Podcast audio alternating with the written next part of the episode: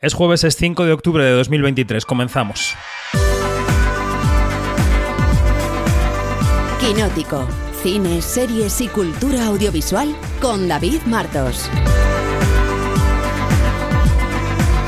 Onda Cero. Hola, ¿qué tal? Aquí estamos como cada semana en OndaCero.es. Somos el equipo de Quinótico, primera con K y segunda con C, el medio de comunicación especializado en la industria audiovisual en español. Nos puedes encontrar en quinótico.es y este es el podcast de Onda Cero en el que repasamos cada semana los estrenos. No sabéis las ganas que tengo de esto. Mañana viernes 6 de octubre llega a Disney Plus la segunda temporada de Loki y nuestra compañera María José Arias ya ha podido echarle un vistazo. Vamos a ver qué le ha parecido. ¿Ove? ¿Hola? Tenemos un pequeño problemilla que queríamos consultarte. ¡Mobius! ¡Wow! Me alegro de volver a verte. Eso, eso es lo que está pasando. ¡Guau! Deslizamiento temporal. ¿Lo, des- ¿lo conoces? Sí, ¿Lo has visto? sí. ¿Puedes arreglarlo? No. El deslizamiento es imposible en la VT. Ya, pero acabamos de verlo. Sí. Hola a todos, quinóticas, quinóticos, ¿cómo estáis? Bueno, yo creo que esta semana no hay dudas de qué vengo a hablaros. Claro que sí, vengo a hablar de Loki y su segunda temporada, que se estrena este viernes, eh, este viernes 6 de octubre en Disney Plus. He podido ver los cuatro primeros episodios de, de la serie, es decir, dos tercios de ella.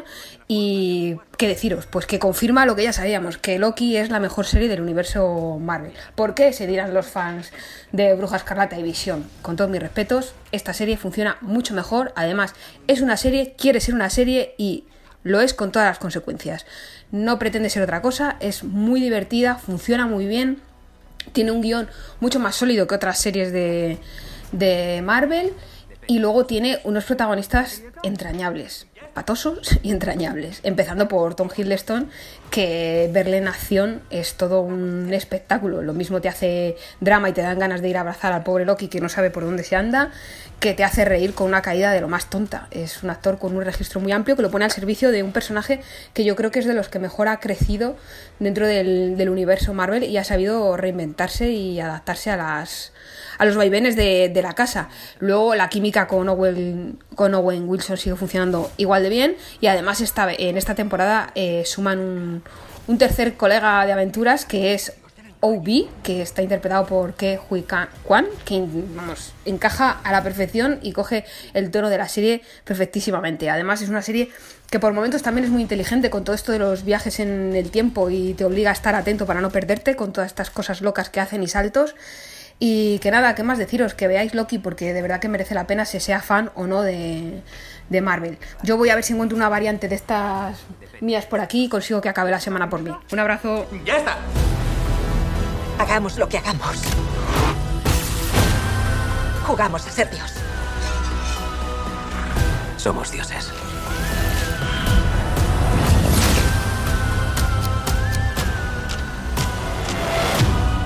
Pero ¿cómo eliges? ¿Quién vive? ¿Y quién muere?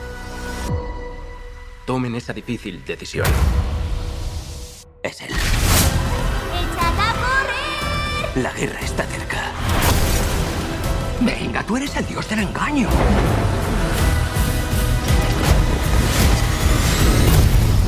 Siempre lo he sido. Y siempre lo seré.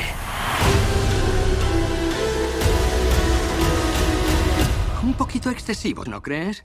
Pues una vez clara nuestra opinión sobre Loki, saludo a Janina Pérez Arias. Hola, ¿qué tal? Muy, muy, ¿qué tal? Muy bien. Y a Dani Mantilla, hola. Hola. Para hablar del resto de los estrenos de la semana, ahora mismo de los de cines. Vamos con Golpe a Wall Street, la película de Craig Gillespie que acaba de pasar por Toronto y por la sección Perlas de San Sebastián. Los particulares se han encariñado de GameStop. Creen que es una buena inversión. Parece que hay un tío que dirige todas esas compras. ¿Quién es este gilipollas? Calderilla, chaval. Ya sea. Wall Street. Apuesta que esta empresa se hundirá. Y si se hunde, los cabrones de los fondos ganan un huevo de dinero. Bueno, Dani, antes de entrar a la película, eh, Craig Gillespie tuvo eh, a bien venir a visitarnos a nuestro set de San Sebastián. Eh, ¿Qué te contó? Pues mira, podéis leer la entrevista ya en quinótico.es, pero quería que le escucharais hablar de cómo se navega en una película basada en hechos reales que además eh, fue muy comentada y, que no se entiende el fenómeno sin las redes sociales, sin Reddit, sin los memes. Y yo le preguntaba a Craig Gillespie cómo combate, cómo puede combatir un cineasta contra Internet en la narración de una historia que todavía está sucediendo. The technical side of it was was a work in early in, in the editorial process there was too much information and it felt like homework. And it lost the intention for me which is to be on this intense roller coaster of a ride yeah. and have the audience be like thrusted into what they were experiencing. And every time we had to stop and explain things you you lost that momentum. So fortunately, we had this amazing thing, which is that we had the access to all of these memes, all of these news outlets, all the talk show hosts, the actual footage that was happening in real time. We put a team on that, and they just pulled hours and hours of footage.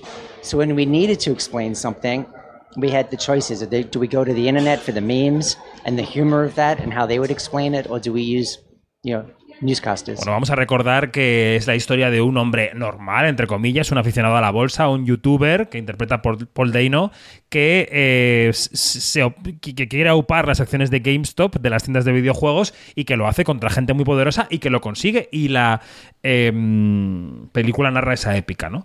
¿Qué te pareció la peli, Dani? Básicamente, sí, no, por, por, contextualizar un poco, Dan Money se refiere a la forma que tienen los, como los dirigentes de Wall Street, los capos de Wall Street, de referirse a la gente, pues como tú o como yo, que intenta jugar al juego. Sí, los pardillos que dicen, voy a intentar ganar dinero yo por mi cuenta en Wall Street. Pues para ellos, eh, eso es el dinero tonto.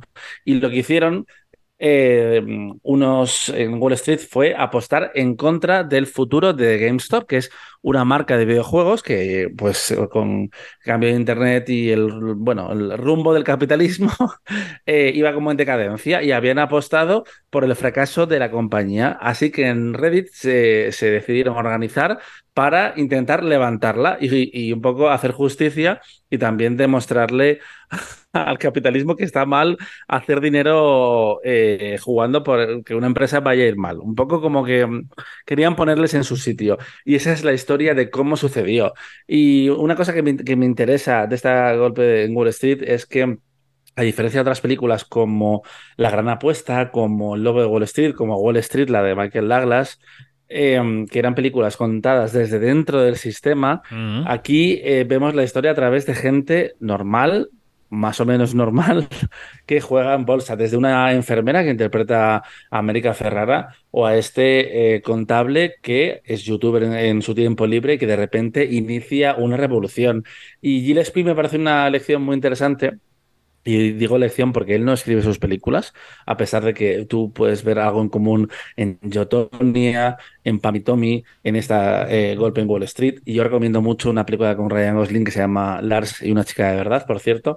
Pero tiene un, una forma de mezclar muy curiosa la comedia, el drama y las historias basadas en hechos reales. Y mmm, sí, que tiene como una, una capa de ironía que a mí sus películas siempre me interesan. Algunas más, como es el caso de, de Yotonia y también de, de, Golpe en Wall Street, otras menos, como es Pam y Tommy, que a mí la serie de Disney Plus se me quedó un poco corta. Pero es una peli divertida, muy didáctica, que te explica en manos de quién estamos a nivel económico y que, y que se ve muy bien. Sí, sí, sí, la película es todo eso. Es verdad que no tiene el ritmo frenético de un Ocean's Eleven o algo así. Quiero decir no. que la gente no espere.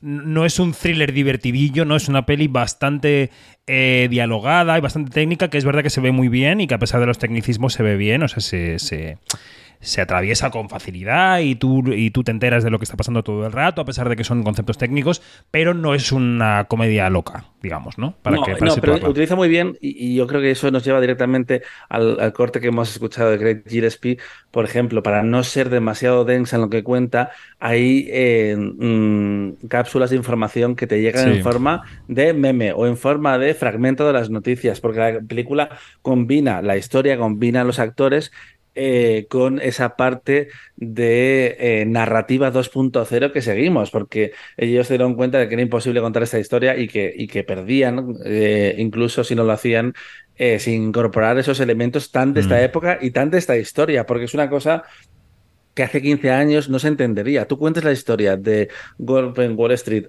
a un ejecutivo o a un espectador cualquiera y, y ni siquiera la entienden. Pero Mm. claro, esta es la, la revolución digital.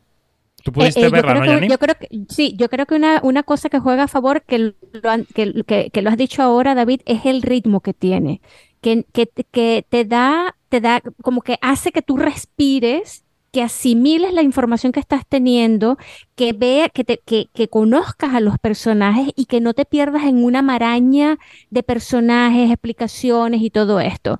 Entonces, yo, yo creo que eso es algo que, que, que Golpe a Wall Street eh, tiene a su favor y, como dice Dani, que la diferencia de las, de las, también de las otras películas que son como que muy vertiginosas y que llega un momento en el que tú dices, a ver, ¿quién es quién? ¿Qué me estás contando? ¿Qué es esto? ¿Qué es aquello? Eh, es hoy que a veces con estas películas eh, la línea entre hacer una crítica a Wall Street y glorificar Wall Street está muy fina. Sí. Pasaba con el lobo de Wall Street y pasaba con Wall Street que la gente las veía a veces de forma irónica, otras de forma crítica y otras como si fuera un manual a seguir para vivir la vida. Y, y me parece un fenómeno eh, fascinante, cómo una misma película se puede interpretar de formas tan diferentes y puede, puede ser un referente para públicos que piensan exactamente lo contrario. Me parece muy interesante. Mm. Pues el cine español nos reserva esta semana dos películas, dos. La primera es de animación, la firman Fernando Trueba y Javier Mariscales, Dispararon al pianista, y es un documental, falso documental diría yo, animado, sobre la investigación de Trueba en torno a un pianista brasileño desaparecido eh, en y por la dictadura argentina que se llama Tenorio Jr. Un día, un solo de piano en una grabación de los años 60 me llamó la atención. Consulté las notas del disco y vi un nombre que hasta ese momento me era completamente desconocido. Tenorio Jr.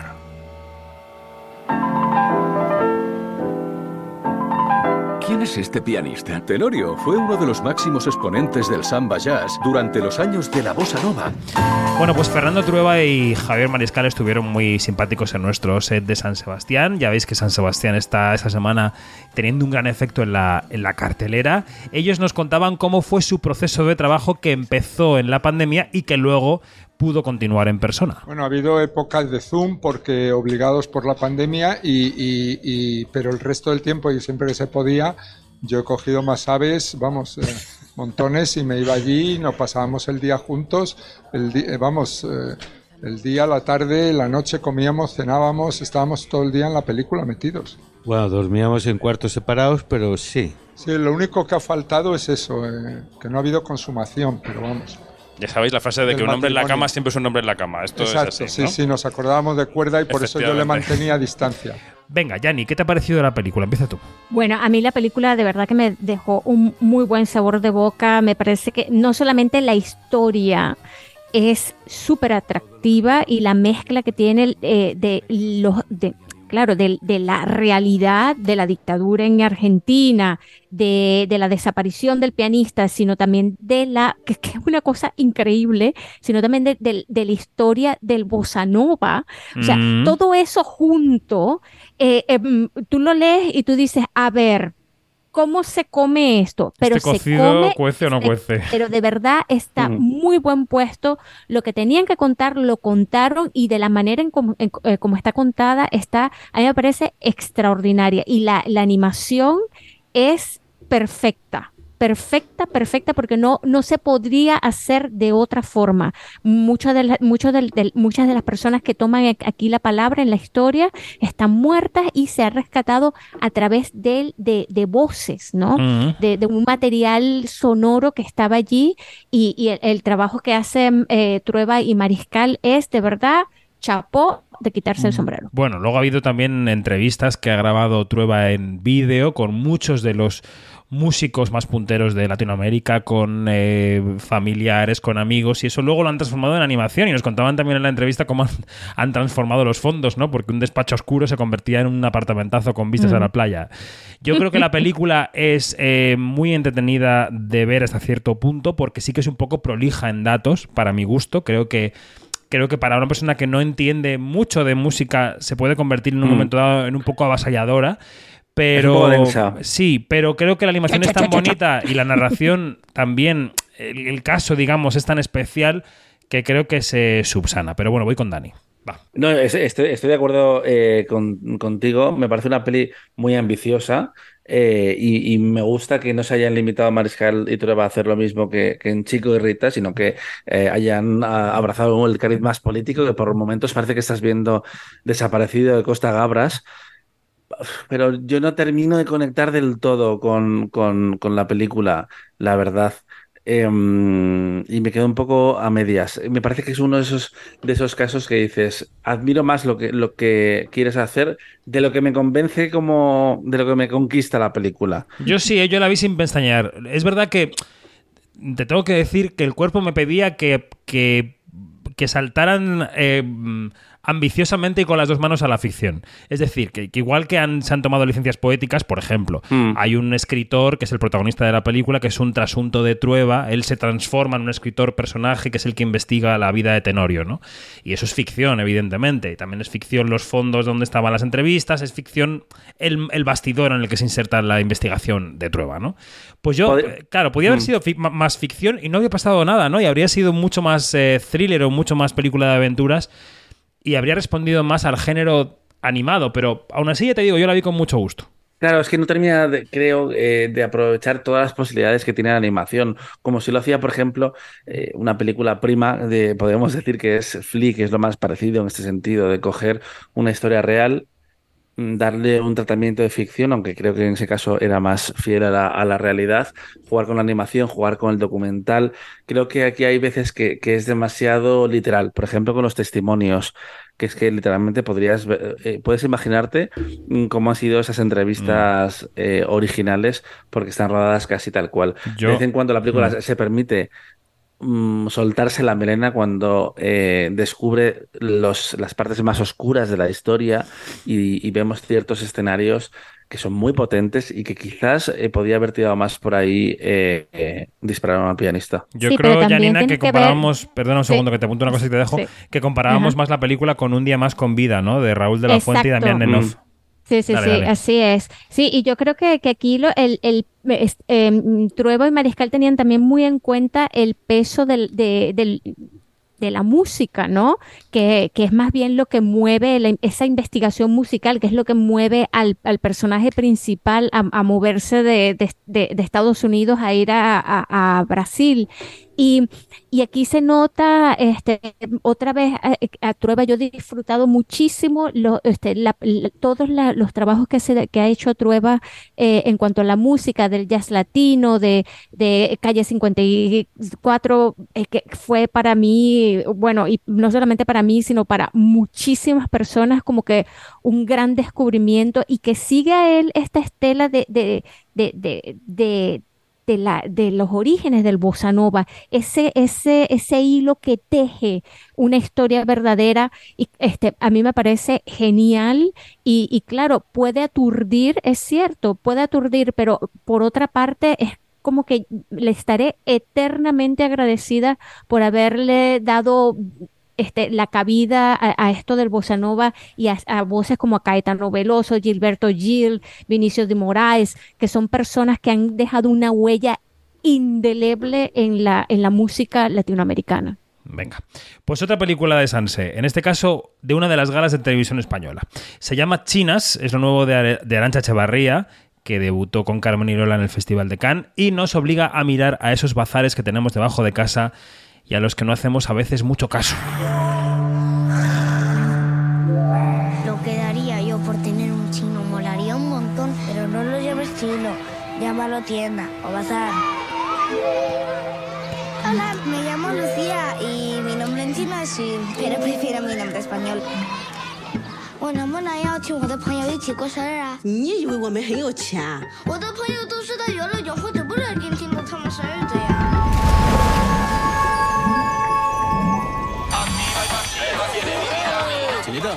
Eh, banana, ¿dónde estás con mi muro, eh? Porque a tu hermana Claudia la han llamado banana. Tanto Arancha Echevarría como dos de las actrices de la película, Shinji J y Leonor Watling, estuvieron en el set, estuvieron super majas. Dani, ¿y qué nos contó Arancha? Pues mira, estuvieron eh, toma y daca, eh, tanto Leonor como eh, Arancha, con los métodos de trabajo de la directora con los actores, a los cuales da bastante caña y aparentemente más incluso a los que son veteranos como, como la Watling, a la que respeta muchísimo, pero a la que no dudaba en vacilar un poco. Yo le hacía todas las putadas que se puede hacer un actor. ¿Tipo? Tipo. O sea, le hacía putadas que además me decía, ¿pero cómo? Y yo, sí. Pues toma única, encenderle un ordenador y decirle, aquí va a pasar algo que no sabes lo que es, y a ver cómo, cómo lo llevas, cómo lo asumes, cómo respondes. Y le hacía estas jugadas y ella era como, vale, motor. Y era, pero, y Arancha, y yo, motor, motor. Es O sea, Hay que ser muy, muy valiente, divertida. no, hay que ser muy valiente, tía. No, muy inconsciente. ¿no? Sí, muy consciente y valiente.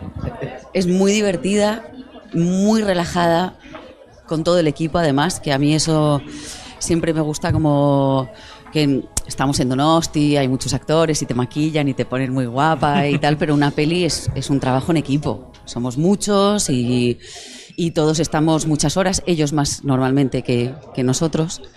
Y Arancha con todo el equipo, con todos los actores, con es maravillosa, es divertidísima, es muy respetuosa de los trabajos y los oficios de todos. Es, es, es muy guay currar contigo. Sinceramente, no sé.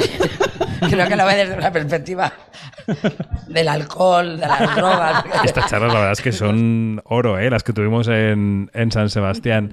Venga, Yani, empieza tú ahora. ¿Qué te pareció, qué te pareció Chinas? Bueno, yo tenía muchísimas expectativas por ver esta película. eh, ya eh, aquí es cono- muy conocida mi, mi, mi, eh, mi, eh, se puede decir afición o afecto hacia la cultura china y digo cultura china en general y es una cosa horriblemente grande. Mm. pero bueno, este, pero es, ese- esa mirada de, de, de, de descubrir al otro que está al lado, que, que bueno, que ya este, Arancha lo había hecho con Carmen y Lola.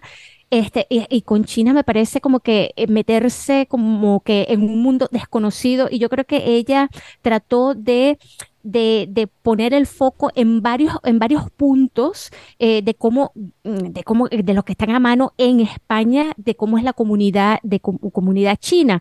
Y yo creo que, lo logró, este, pese a que, a que es una película bastante corta, y yo creo que, mm, que está, que, que lo, lo acertado de Arancha con Chinas es que es una película de gran público que tiene personajes entrañables con los que conectas de inmediato y que el mensaje que ella quería dar está súper claro, ¿sí? Y es de, por favor, ten una mirada hacia el otro, que ya lo vimos, vuelvo y repito, con Carmen y Lola, y con esto yo creo que ella lo logra y es muy bueno que haya optado por un gran público y no por una película mucho más intimista y de autor, aunque conserva su mirada. Eh, Dani. Dani, a ver, Da- Dani y yo.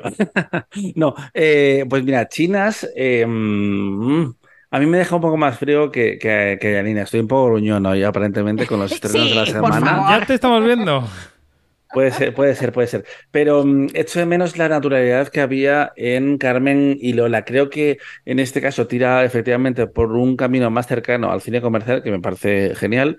Eh, y por momentos me recuerda, por un lado, a, Campeones casi, en cuanto al tono, pero sobre todo al cine social que hacían eh, Corbacho y Cruz en los primeros años de los 2000 con películas como tapas y sobre todo cobardes, que era una de las primeras miradas al, bullying que se hacía en la ficción española y creo que es muy importante lo que hace Arantxa Echevarría en este caso con chinas, que hasta que llegamos al punto en el que las nuevas generaciones de españoles chinos cuenten sus historias, eh, me parece fantástico que una directora que tiene la atención que tenía ahora Arancha después de dirigir su primera película, Erakan con ella, decida poner la mirada en esas cosas a las que no prestamos atención cuando efectivamente bajamos al, al bazar, bajamos a los ultramarinos y de repente eh, miramos que hay gente más allá de esas personas que nos atienden y queremos que nos atiendan a las 11 de la noche cuando, cuando bajamos. Creo que tonalmente es un pelín eh, irregular, tanto en la comedia como en el drama, pero siempre hay, hallazgos y, y siempre hay una humanidad eh, en la mirada, creo, de, de Arancha. Creo que está un poco descompensada, me gusta haberla visto y sobre todo me gusta que se haya contado esta película. Yo tengo que decir que me reí muchísimo viéndola. Que tiene unas personajes, sobre todo las niñas de la película, que son fantásticas, son para comérselas, y que la parte comedia de la película creo que funciona como un tiro. Creo que también funciona como un tiro la parte de la familia del bazar. Creo que esas escenas cotidianas, ver qué cenan, cómo comen, eh, cómo se relacionan los padres con los hijos, me resultó curiosísimo y me pareció todo de verdad, cosa que me parece que ya es, me parece un logro, ¿no? Por parte de Arancha. Yo creo que ella, en la película intenta contar un universo demasiado grande, muchos aspectos de Mm. la misma Ujú. cosa, de, de la vida de los chinos en España, y que toda la parte de la adopción y de la familia de Lenore Watling eh, queda un poco desdibujada porque la otra parte se la come un poco. Y entonces, cada vez que vas a esa historia, eh, sientes que te estás perdiendo la primera, ¿no? Un poco. Pero creo que toda la parte del bazar funciona fenomenal. Todo esto parte de una historia personal de Arancha, que tenía un bazar debajo de casa y que cuando volvía de rodar iba a comprar ahí la pizza para cenar. Y la niña del, del bazar eh, le decía que quería una cosa para los Reyes Magos. Ella se ofreció con la madre a pedirla en su carta, digamos, y la, y la madre dijo que no. ¿Mm? Y creo que esa historia es potentísima y que esa parte está muy bien y que ojalá se hubiera quedado en esa parte porque sería una película bastante redonda. Pero que es la otra parte, la, la- la otra mitad de la, mm, de la cinta en la que lastra un poco, creo yo. Bueno, Sí, pero no le podías dar la espalda a una realidad que, que son los, las miles de Bueno. niñas que, so- que están adoptadas en España. O rodar sea, es eso elegir, era- no, Yani, rodar es elegir. Rodar es elegir, pero tampoco se puede, se- tampoco se puede dar, darle la espalda a una realidad que, que, que, que roza con esta. ¿Entiendes? Sí, sí. O sea, para mí, para mí ha, estado muy bien la elección de, de, de, mm, de to- de todas las situaciones. Es cierto que a mí se me hizo muy corta en cuanto a que no, mm, a lo mejor no profundizó, por ejemplo, en, en una y otra situación, pero Mm. como para presentar lo que está allí, lo que es la realidad, me parece que lo ha hecho muy bien, es muy acertado. Bueno, pues aquí está la división de opiniones. La película va a estar en cartel para que vosotras escojáis y vosotros lo que queráis. En San Sebastián, en todo su esplendor, seguimos nadando en Quinótico. Vamos con El Castillo, que ganó el premio Horizontes el pasado sábado. Dirige Martín Benchimol, una especie de documental, porque no, yo no la he visto, ¿eh? pero ya me dirá Janina si es documental del todo o si tiene alguna licencia. Suena así. ¿Se ve todo? Sí. Si colocado en ve vertical así se ve bien el castillo. Whisky.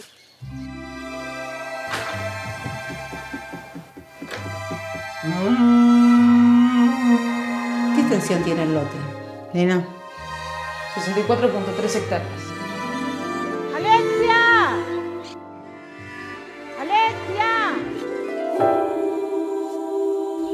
Dale, dale. Que vender Dobac. ¿No alcanza? No sé.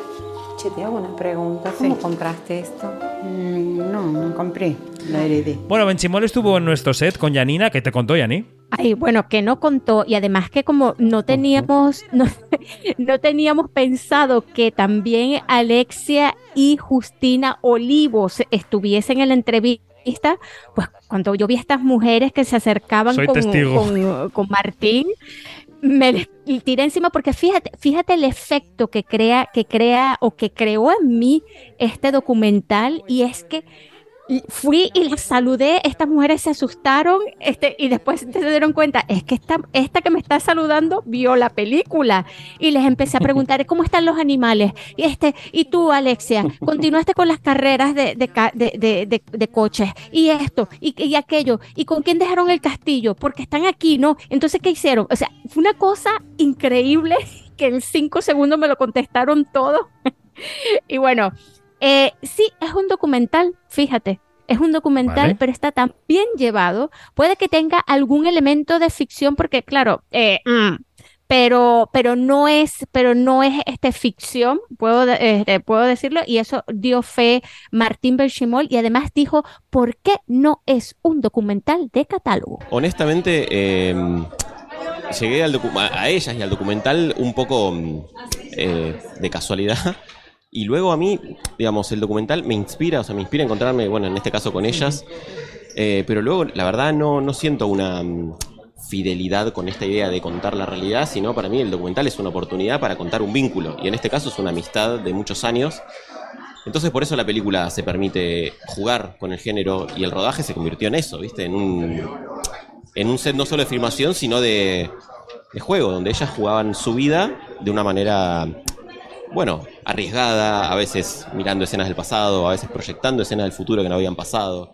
Entonces por eso el castillo quizás no, no, no, no responde como al, al- al- al documental, no sé, como decís vos, de catálogo, dijiste. Ajá. Pues yo, como he dicho, no he podido ver el documental. No sé si tú, Dani, lo has visto. Sí, lo vi, lo vi y, y me pareció una película muy divertida, muy viva, que me recordó a muchos hijos, un mono y un castillo y también a Grey Gardens, esta historia de, pues, como una ama de llaves que ha trabajado toda su vida en una casa de ricos que de repente eh, hereda la, la casa familiar y están ella y su hija en el día a día y, y es una evolución muy divertida y muy sorprendente. Fue además un pase muy, muy bonito en San Sebastián, donde todo el mundo estaba como muy emocionado y muy dentro de la historia. Y, y estaban la pareja protagonista de la que hablaba Gianni, que son, eh, son irrepetibles. Son un poco la versión argentina, si no me equivoco, era la película. Argentina, sí. Sí, sí, sí. ¿no? Sí, De- sí, sí, sí, sí. De Julita Salmerón, ¿vale? que es que son palabras mayores. Ya ni tu opinión muy positiva también, ¿no? Entiendo. Sí, es una película que de verdad que, que, que vives en ella. O sea, te metes prácticamente a vivir en ese castillo con estas dos mujeres. Eh, y el castillo, que es, un, que es el castillo, pues un caserón en el medio de la nada en la pampa argentina. Venga.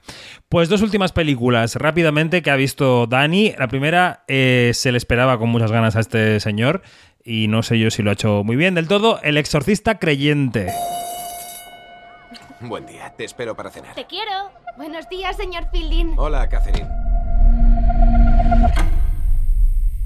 Y aquí están sus hijas, Angela y Catherine. Eso fue hace siete horas y ya no tenemos más información. ¡Catherine! ¡Angela! Si nos estáis oyendo, por favor, volved a casa, os queremos. Eh, ¿La han encontrado? ¿Qué hacíais en el bosque, Catherine y tú? Solo estuvimos andando un buen rato. No me acuerdo de más. Angela, diré a tu padre cuánto tiempo has estado fuera. ¿Unas horas? Mi amor, han sido tres días. El señor es David Gordon Green, 50 años después de la primera película y solo unas semanas después de que muriera William Friedkin. Eh, no le ha salido muy bien, ¿no, Dani? Mira, yo creo que William Friedkin ha hecho muy bien eh, muriéndose el pobre cuando se murió, porque así por lo menos no ha pasado el mal trago de mm, ver cómo un mito del cine absoluto como eh, El Exorcista tiene un heredero tan, con tan poca gracia. David Gordon Green, Gordon Green era una elección interesante porque él venía de devolver a la vida la saga, la, uy, la, la saga Halloween con una nueva trilogía con Jamie Lee Curtis, que ahí sí que había un tema, por lo menos, que era el trauma que hay vídeos muy, muy graciosos, por cierto, en YouTube de Jamie Curtis vendiendo una y otra vez como el tema de, la película en entrevistas, en talk shows, en todas partes, eh, porque ya se había aprendido muy bien la, la lección. Pues aquí el creyente, que es eh, esta nueva continuación, mm, no tiene mucha chicha, porque eh, en realidad parece una película cualquiera de exorcismos, sin demasiada gracia, sin demasiado suspense, sin demasiado, sin demasiado terror, que de repente recupera el personaje interpretado por Ellen Burstyn hace 50 años y intenta recrear un poco la mitología original de la saga de terror, que dio varias secuelas. eh, pero lo hace sin gracia. La música, la mítica música, por ejemplo, no aparece hasta los títulos de crédito, ni tampoco el sentido del humor malsano que tenía la, original y que cuando volvimos a ver en 2002, cuando hicieron un reestreno que tuvo mucha popularidad en España, había gente que se reía, pero aún así había terror puro. Y yo creo que esto se echa de menos en una película que el peor eh, pecado que comete es casi ser aburrida y todo. Madre mía.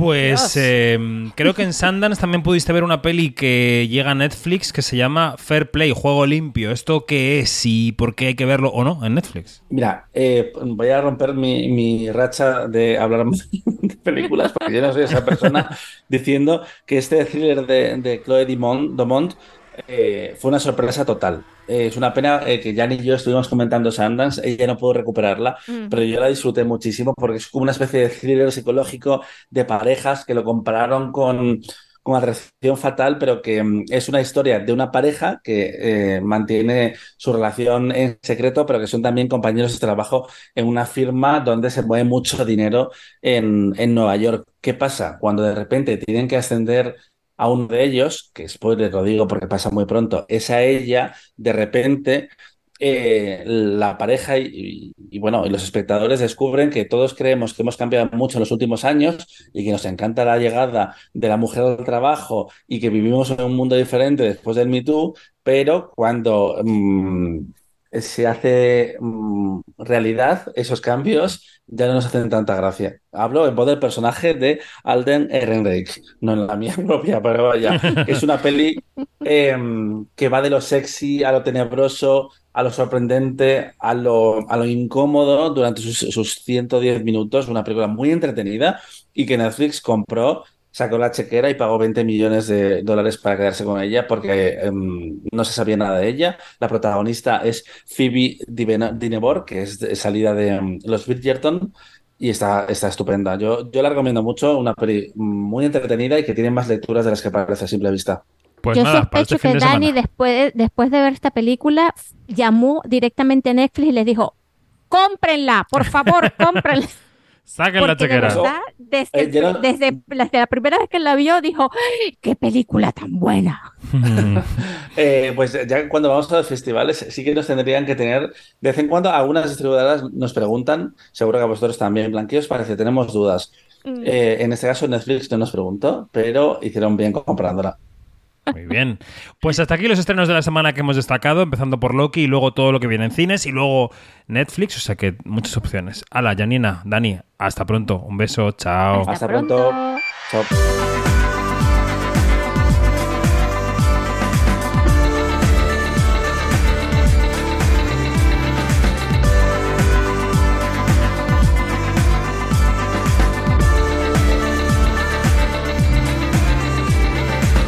Es todo, más información en quinótico.es, primera con K y segunda con C, y en nuestras redes sociales donde somos Quinótico.